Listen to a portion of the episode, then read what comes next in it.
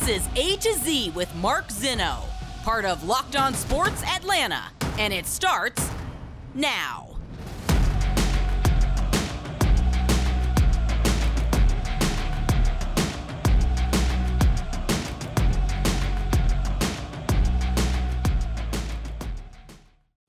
Good afternoon. Welcome to A to Z here on Locked On Sports Atlanta, where today I tell you this isn't about morality. Welcome in. We are live here on a Tuesday edition of A to Z. Give us a follow on Twitter at Locked On A T L. I'm at Mark Zinno, M A R K Z I N N O. Good buddy Grant McAuley will join us as the Braves get set for a homestand against some very, very feastable competition, as we'll call it, back above five hundred. Of course, they had the off day yesterday and start a two-game short series with the Oakland Athletics coming, na- coming up here later on tonight. More on that coming up with Grant McAuley here later on in the show. Um, and the fact that we didn't have anything major sports-wise going on in Atlanta yesterday. I know the Falcons held an O T A. It was a closed session. Media is not allowed. They'll be allowed out later on this week. Uh, and, of course, no Braves games last night. No news on the Hawks front, really. We touched on a little bit yesterday uh, with some opportunities they may have in this offseason. I-, I figured I would dive into a topic that sort of became a little bit of a lightning rod yesterday in uh, sports talk circles, not only here in Atlanta, but a- around the country. And that was uh, Phil Mickelson, who got back into the news uh, after he, uh, you know, decided to join the Saudi tour, for lack of a better term, what we'll call it. And he put this long statement on his Twitter account um, and basically was saying that he's excited to get back to golf. He took time away to self-reflect. It was very humbling. He needed to start prioritizing people that he loves and everything else. And, you know, he says uh, in the final paragraph of the three paragraphs, quote, "I am thrilled to begin with LIV Golf, L I V, LIV Golf, and I appreciate everyone involved. I also do intend to play the majors. I fully realize and respect some may disagree with the decision and have strong opinions, and I empathize with that. I have re- renewed spirit and excitement for the game. I'm incredibly grateful for the support of my fans, partners, friends, peers, and I hope in time those sentiments, relationships, and support continue." Now, I don't have a problem with uh, the Saudi tour the way some other people do. Uh, I don't have a problem with it because um, they have created something and are able to offer whoever they want a whole crap load of money and get them to come golf on their tour. Okay. There's, there's nothing really wrong about any of that. What's wrong, I guess, is that the, the Saudis are, for lack of a better term, not nice people, and they have a bad human rights record, and some of these people have nefarious activities, whatever. I, to be honest with you guys, I haven't even done enough research to know what one hundred percent it's all about, but I get the general gist of it, right? Like, not nice dudes, okay? Um, you know, they're awful people. And Phil's statement, and I put this out on Twitter yesterday. If you saw it, you know, uh, you know exactly where I'm going with this. But you know, Phil's statement translates to the Saudis are awful, but they're offering me a bleep ton of money, so I'm going to take it.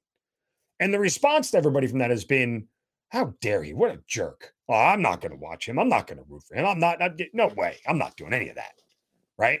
I have no interest. I'm not turning this on at all. I'm appalled by the Saudis." Well, the only comparison that came to my head is that, well, China has the most awful human rights record in all of the history of the world, but the N B A does billions of dollars worth of business with them, and the reaction is, LeBron's awesome, dude. So what? Who cares?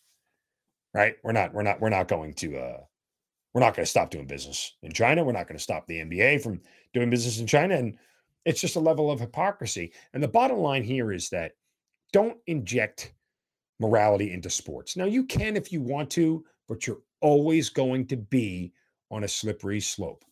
I heard one Atlanta sports host yesterday tell me that they had no interest in watching and that they weren't going to uh, get involved in any of this because of the Saudis. And um, it's my recollection that this Atlanta sports host is a Falcons fan uh, and yet had no problem whatsoever with the Falcons going after a man who now has twenty-four different women accusing him of some type of sexual misconduct.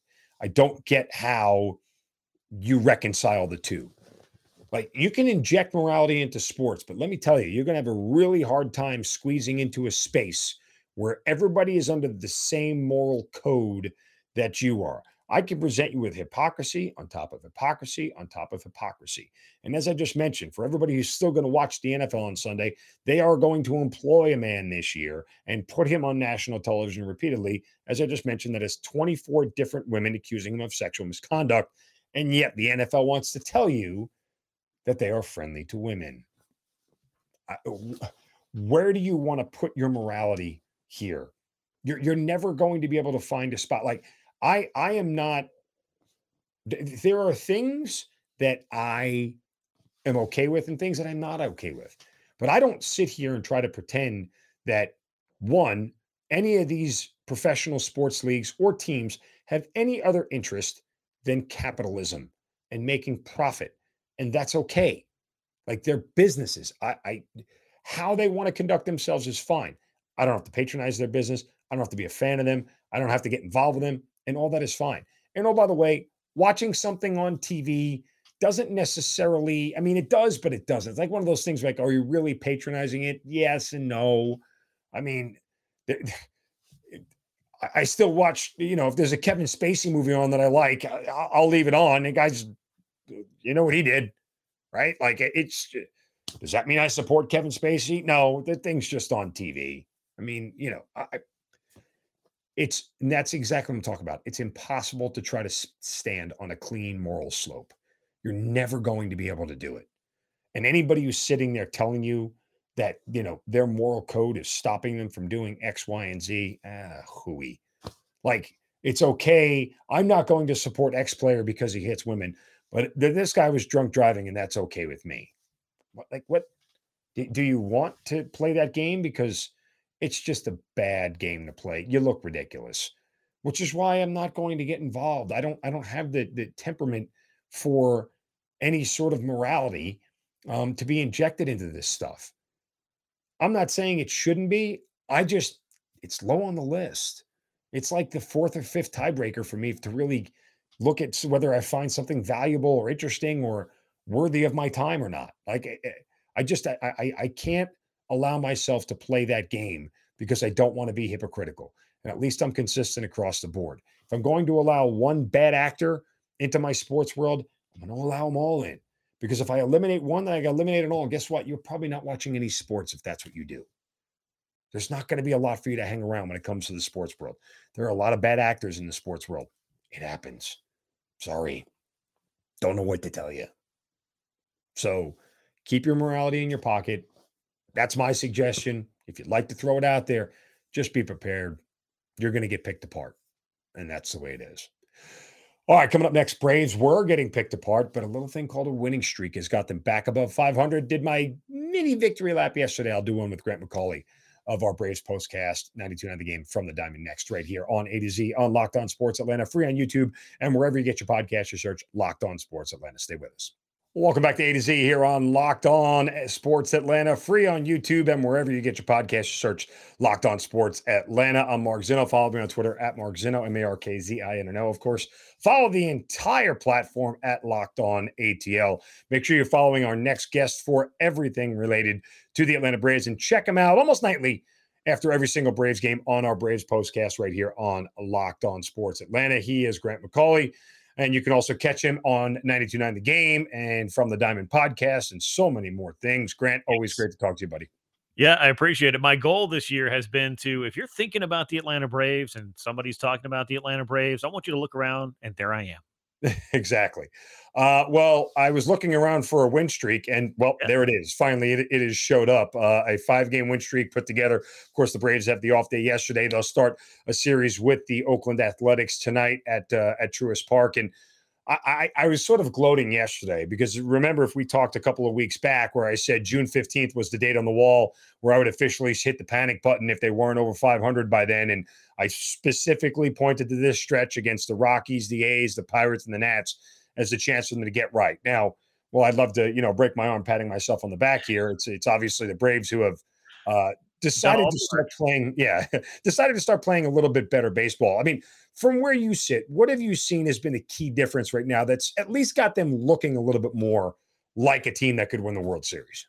Well, it all has to start with winning games consistently, and I just don't feel like they were firing on all cylinders, which seems like a pretty obvious statement if you watch them, or they would get a couple of things going, and then there was one other aspect that they just couldn't get going. Like the lineup for so long, you knew that the answers were in the starting nine that Brian Snicker was putting out there, but you had three, four, five guys who were all slumping or just simply not producing, and you weren't able to put runs on the board consistently. And that is something that I don't think anybody looked at this lineup at the start of the season, particularly once you got Ronald Acuna Junior back, that you would point to the lineup and say, what gives? What's going on with you guys? Why can't you score runs? So as I watched them go out on this road trip and figure out ways to score runs, saw different guys get red hot. Austin Riley had a great homestand, followed it up with a great road trip as well. We're starting to see big hits out of Matt Olson.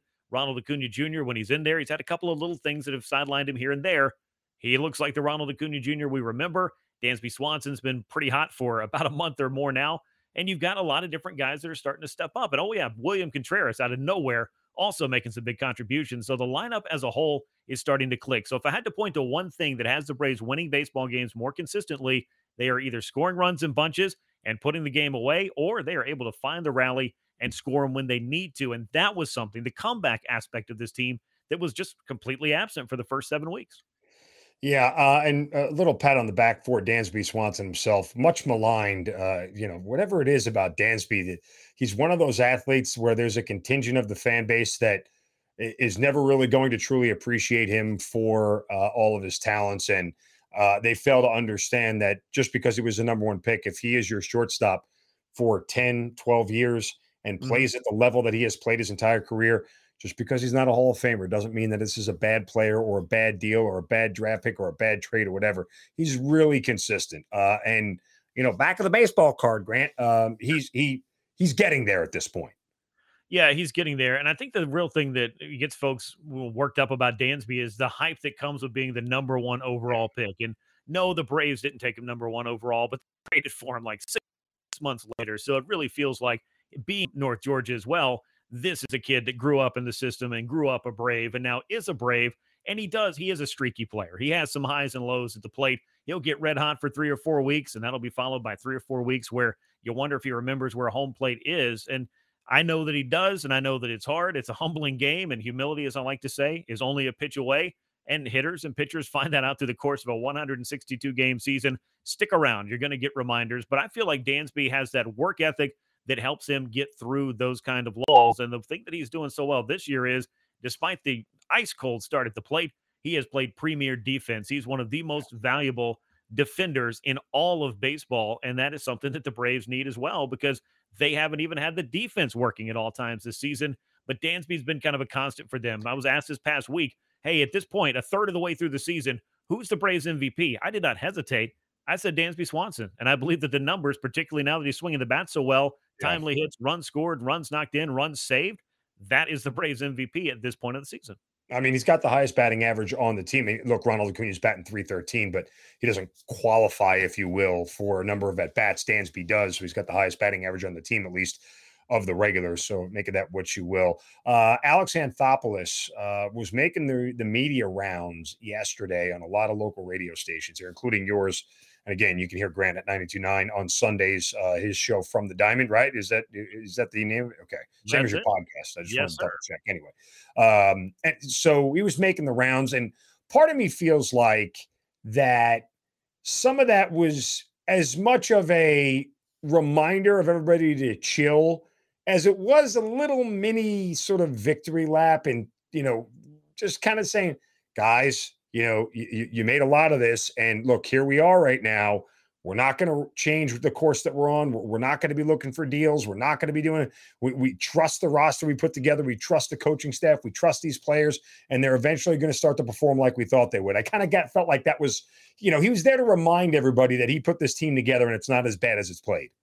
I mean, it might be a gentle reminder, but Alex Anthopolous, particularly coming off of last year's postseason, I mean, he's been to the top of the mountain now. He knows exactly how good it feels to win it all, and I think he knows what it takes to get there as well, because along the way, the Braves did suffer, even under his his leadership and his regime, some disappointments in the postseason and some series that they didn't win that they probably should have won, including the N L C S in twenty twenty. So he knows the extreme lows and also the extreme highs. And it's about, in baseball, finding a way to keep things somewhere there in the middle so that you're able to navigate through what is going to be some treacherous terrain at some point in the season.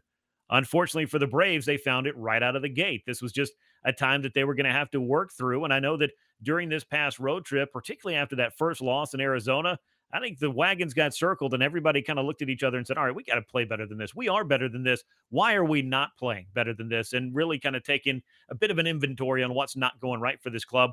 And the result after that is five consecutive wins. And this is not because the manager went in and flipped the table with the spread afterwards and nobody got to eat and everybody's upset. You can't go in and start screaming and yelling at millionaire baseball players or athletes in general. That's not what they really respond to. It's about being able to create a dynamic of, you know, everybody is connected to the guy next to them, and this team kind of starts to play as one and comes together. And over the course of a season, it's also going to find its personality as well. So I feel like Alex Anthopolous recognizes all of that, has seen all of that, has experienced all of that, and we all knew he wasn't going to be out there trying to make seven trades in, in on Cinco de Mayo to try to figure out why the Braves have had a bad month. We knew it was going to be later.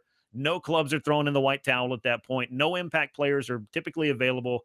And so this was the group, and this is the group still right. that the Braves are going to ride with. We may see what happens at the trade deadline, but hopefully, you know, fingers crossed, you don't have to go out there and make as many deals as you made last year to try to make something of this season. And the Braves are in a great stretch mark right now. They're in the midst of twenty-nine consecutive games against clubs with under five hundred records. You pointed at the A's, you pointed at the Pirates.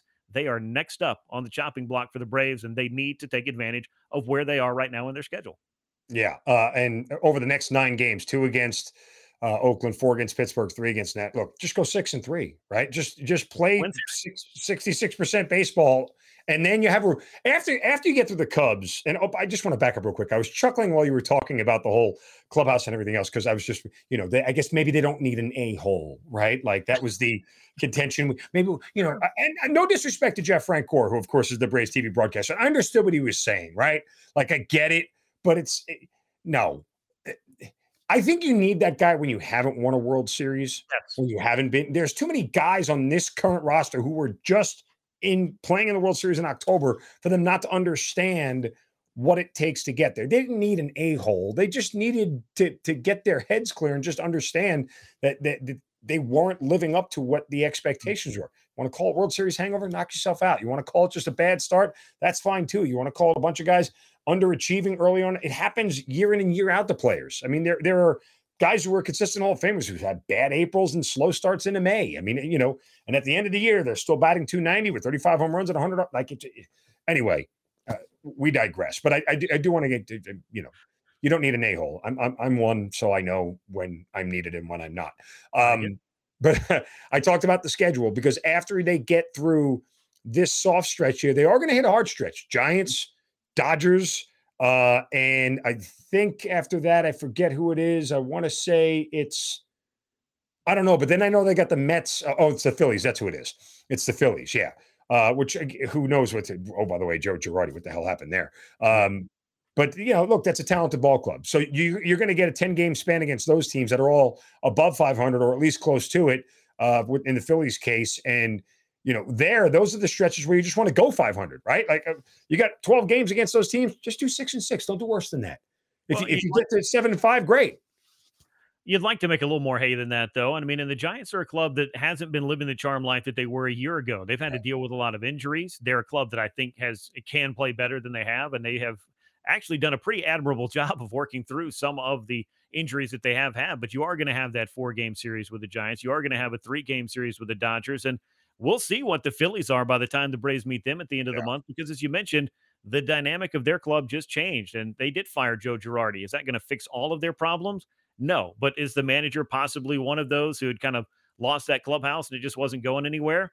There are some teams where that is true and changes are made, and that is just one small part of it. But the Phillies, I know, are a club that hasn't done the best job drafting and developing players in order to build a contender. They have signed some free agents. They have made some trades. They have some stars on their roster. But I don't feel like they have the most well-rounded roster, and particularly annually, they have this problem with yeah. their bullpen not being able to perform to the degree they need to to close out games. So we'll see what it is once they get there. But for the Braves, I think you just take it series by series right now. The Giants will be a test. The Dodgers are always a test. but you can't overlook any series because, yeah, the Oakland Athletics are in the cellar out in the American League West. You only have two quick games against them. Handle your business both of those. And if you need a reminder about how crazy a one hundred sixty-two game baseball season is, the Pittsburgh Pirates just swept the Los Angeles Dodgers at Dodger Stadium. They're five and one against L A this year. Don't overlook that series and start looking at, oh, when are we playing the Dodgers? Because I can promise you nobody in the Braves clubhouse is going to be thinking that way, particularly if they didn't already get the reminder that, hey, if if you kind of look the other way or or look past this club, they might find a way to beat you, and that you cannot afford if you're the Braves trying to chase down the Mets with an eight, eight-and-a-half-game lead in the N L East standings. Yeah, uh, I, I was on the wrong end of a, of a money line bet on the Dodgers in the final game of that series going, there's no way they're getting swept by the Pirates. It's just not happening. There's no way. There's no way. Yeah, sure. I'll lay that heavy number. Knock yourself out. Uh, did not go well. Thank you for reminding me. But uh, I will say this much. One more question here. And this Anthopolous, Alex Anthopolous brought this up in a lot of his media interviews. Spencer Strider. Uh, and, of course, uh, if I look down at the uh, shirt you're wearing there, it, uh, it, it beckons. It's it there. beckons. It's there. So he's now officially going to become a starter. This is where he always was. Uh, I know a lot of people think his stuff and the makeup of him, you know, leans more towards a bullpen guy. And I heard Alex Anthopolous talk about, look, when they thought they had the fifth spotter start nailed down with some security, it was easy to shove him in the bullpen. It was easy to put him there because they thought they had five reliable starters. Oh, yikes, they don't. Um, and so uh, at this point in time, it makes sense to put him in the rotation, but you know, you begin to wonder uh, where this, you know, what this does to a young man. Um, and again, I'm not saying he can't handle it, but I guess just kind of in your mind, uh, how much of this is one of those things where you think Spencer Strider wants to be a starter more than a reliever, or is he better off at this point in time staying in that reliever role? Well, there's kind of a two-part question. There's actually a lot of different layers to this, which is yeah. what makes it fun to talk about in baseball. But I feel like for a guy that started all his life, of course he still wants to start games. The question really was, is he stretched out and able to start games for you? And coming out of spring training, I don't feel like he was there. But as he got kind of his legs under him, if you will, and got a little bit of an orientation to the big leagues and had success, and then he started throwing two-inning, three-inning, four-inning stints, it became a little more apparent that, hey, this guy does have some gas in the tank, and it's going to be something that we might could ride a little bit further than asking him to just be one of a number of relievers that we have. But once you lost Luke Jackson, I feel like maybe there was a little bit of a hesitation to take Strider away from the bullpen mix, and then you went down Tyler Matzick as well. So maybe that, again, kind of doubled down on maybe we should keep him out here in the bullpen for a while. But time and time again, the guys that they tapped to start in the fifth spot of the rotation were not able to hold on to it. Bryce Elder, he showed some flashes, but walks were a problem. Tucker Davidson, walks were a problem. Wascari Noah, walks were a problem.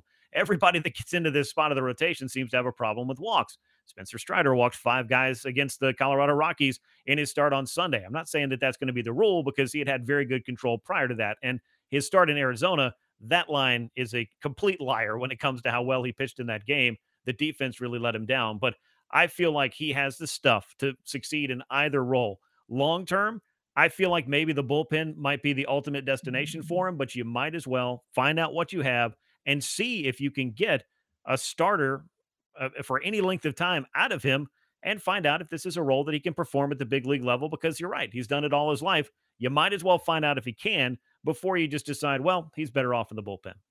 Well, you know, I mean, it's just the next John Smoltz. He did, he did it both, and it worked out just fine for him, so clearly going to be the same for Spencer Strider. Grant McAuley, again, check him out on our Braves Postcast. Hear him on ninety-two point nine The Game from the Diamond Podcast.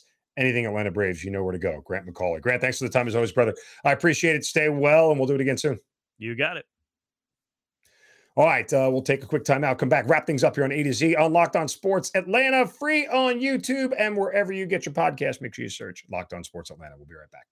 Welcome back to A to Z here on Locked On Sports Atlanta, free on YouTube and wherever you get your podcasts. It's Locked On Sports Atlanta. Follow us on Twitter at Locked On A T O. Of course, you can follow me at Mark Zinno, M A R K Z I N O. Check out the entire platform of shows, folks. Tell you about it every single day.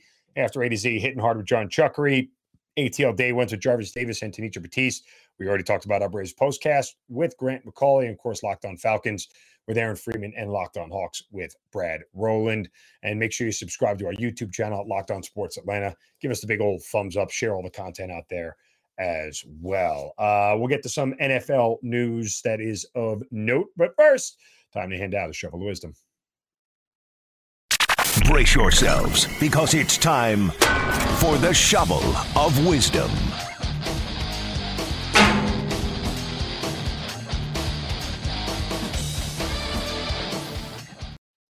Yeah, you know how to do it. Every day we hand out a shovel just for somebody who said or did something stupid. You can do so as well on Twitter at Mark Zinno. Make sure you use the hashtag Shovel of Wisdom. And today my shovel goes to Emma Jones. You don't know who Emma Jones is, and probably because she's in Britain, you may never know who she is. But many people in Britain now know who she is because, well, she was posting for sale online a Ninja air fryer. You guys ever seen these Ninja air fryers? They're just like glorified toaster ovens, to be perfectly honest with you, but they work.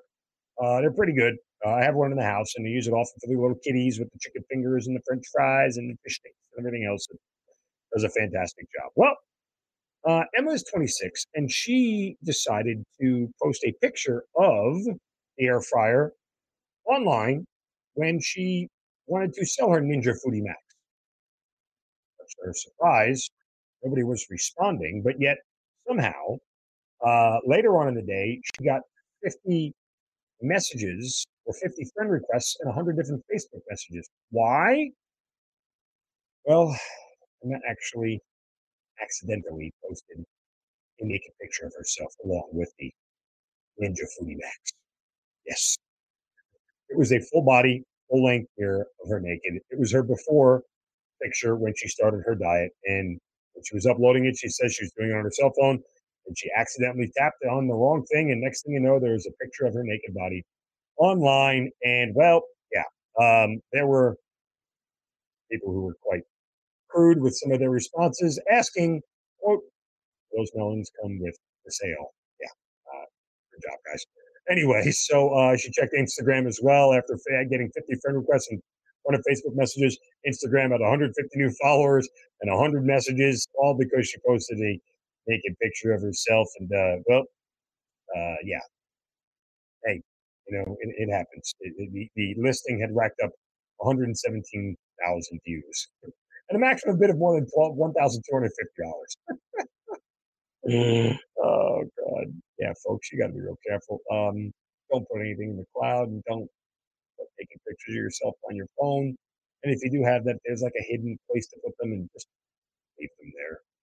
So, you know. Sorry, Emma. I know it was horrifying, but hey, lesson learned, right? Uh, double check, triple check, repost. There you go.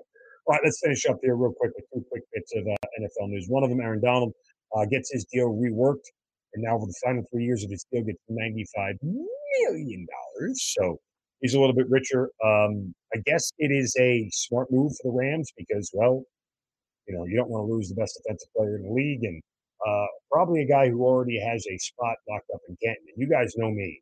I am not advocating for anybody to rush to get into the Hall of Fame. But legitimately, Aaron Donald's resume kind of puts him there. When you have seven All-Pros, uh, yeah. Like, I think they're in a row, too. Um, there's, like, number of dudes on one hand you can count with that on their resume. Not to mention, you know, all the sacks and you know, Pro Bowls and now World Championship, and generally just being the best defensive player in the league for the better part of five years. So anyway, he gets a new deal, and uh, he's on his way. And it looks like the uh, heir of Walmart is now expected to be the new owner of the Denver Broncos for the small, relatively small price of four point five billion dollars. Uh, being the most expensive franchise sold to date in professional sports history. Of course, if somebody, you know, ever wants to buy the Yankees or the Cowboys or Man U or whatever it may be, of course, they'll go for more than that. But nonetheless, four point five billion dollars for the Denver Broncos. Um, I wonder if it would have been four point five before Russell Wilson and Seattle got there. Because they're kind of expensive. It might drive the price up a little bit. But then again, inflation, right? Price is up on everything. I wonder if two years ago they bought the Broncos. It might have just been for an even four billion, extra five hundred million in inflation. All right, that does it for us today here on A to Z. Uh, again, make sure you guys give us a follow on our YouTube channel, like and subscribe. Check out all the shows that we have here on Locked On Sports Atlanta. Right after A to Z, that got hit hard with John Chuckery and A T L Day One to Jarvis Davis and Tanitra Batiste back for a Wednesday edition of A to Z tomorrow. Make sure you guys have a wonderful day. Don't forget to clap for anybody.